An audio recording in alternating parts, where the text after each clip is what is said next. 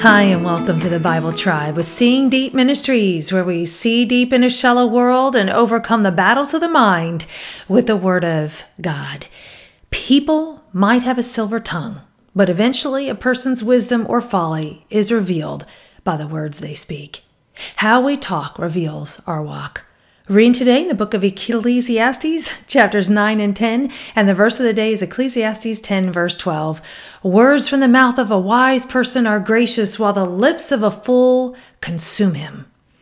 In context, Solomon is comparing the wise and the foolish, in particular in this verse, as concerns the words one uses.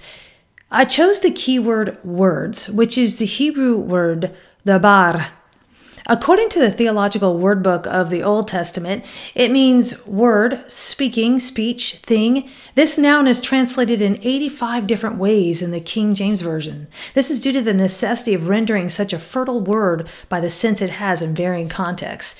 As word, debar basically means what God said or says.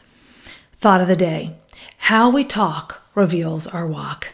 Application The words we speak should be impacted by the words God spoke. Go with God and His precious word, friends. Tune in tomorrow as we head back into the book of Acts.